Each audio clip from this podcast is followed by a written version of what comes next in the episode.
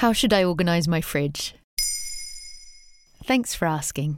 You might be the kind of person that meticulously fills your fridge with your groceries, ensuring that every item is in the correct spot.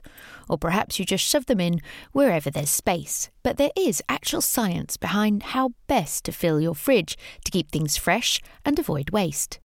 But everything you thought you knew may no longer be valid, as the UK Food Authority has just updated its advice on a number of foodstuffs and where they should be stored, so it might be time to refresh your fridge organisation. What has changed when it comes to storing food? The most significant change is regarding potatoes. For as long as I can remember, the advice regarding raw potatoes was to store them in a cool, dry place, but not the fridge. This was to stop something called cold sweetening from happening. This is when cold induced sugars are produced when potatoes are fried, roasted, or baked, and then convert into a chemical called acrylamide, which is thought to possibly cause cancer. But a recent study by the Food Standards Agency said that Home storage of potatoes in the fridge doesn't materially increase acrylamide forming potential when compared to storage in a cool, dark place.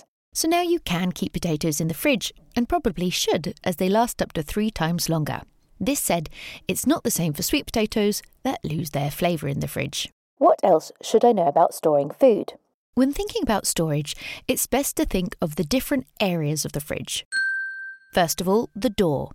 Because we open and close the fridge a lot, the temperature is not consistent. It's therefore best to store preserved items here that are designed to last longer, like jars of pickles, jams, syrups, spreads, and preserves.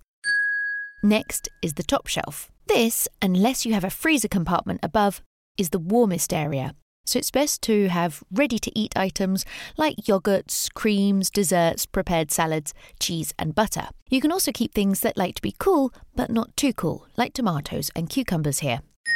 The middle shelves are where you should keep leftovers like cooked meat, milk, fresh pasta, and mushrooms. And the bottom shelf is where raw meat, fish, and poultry should be stored in sealed containers to avoid cross contamination by touch or drip with other foods. Finally, the vegetable drawer. They are actually designed to alter the airflow and increase the humidity and keep fruit and vegetables, which prefer higher humidity, fresh. But do keep your vegetables separate from your fruit. If you've only one drawer, then rather keep your fruit on a middle shelf, as certain fruits produce ethylene, causing vegetables to ripen faster and spoil. What should not be refrigerated? Bread will dry out, bananas will go black, and garlic will lose its flavour, while coffee will just absorb fridge smells and go stale if refrigerated. There you have it. Now you know how you should organise your fridge. In under three minutes, we answer your questions and help you understand the true meaning behind the trends, concepts, and acronyms that are making headlines. Listen along, and you really will know for sure.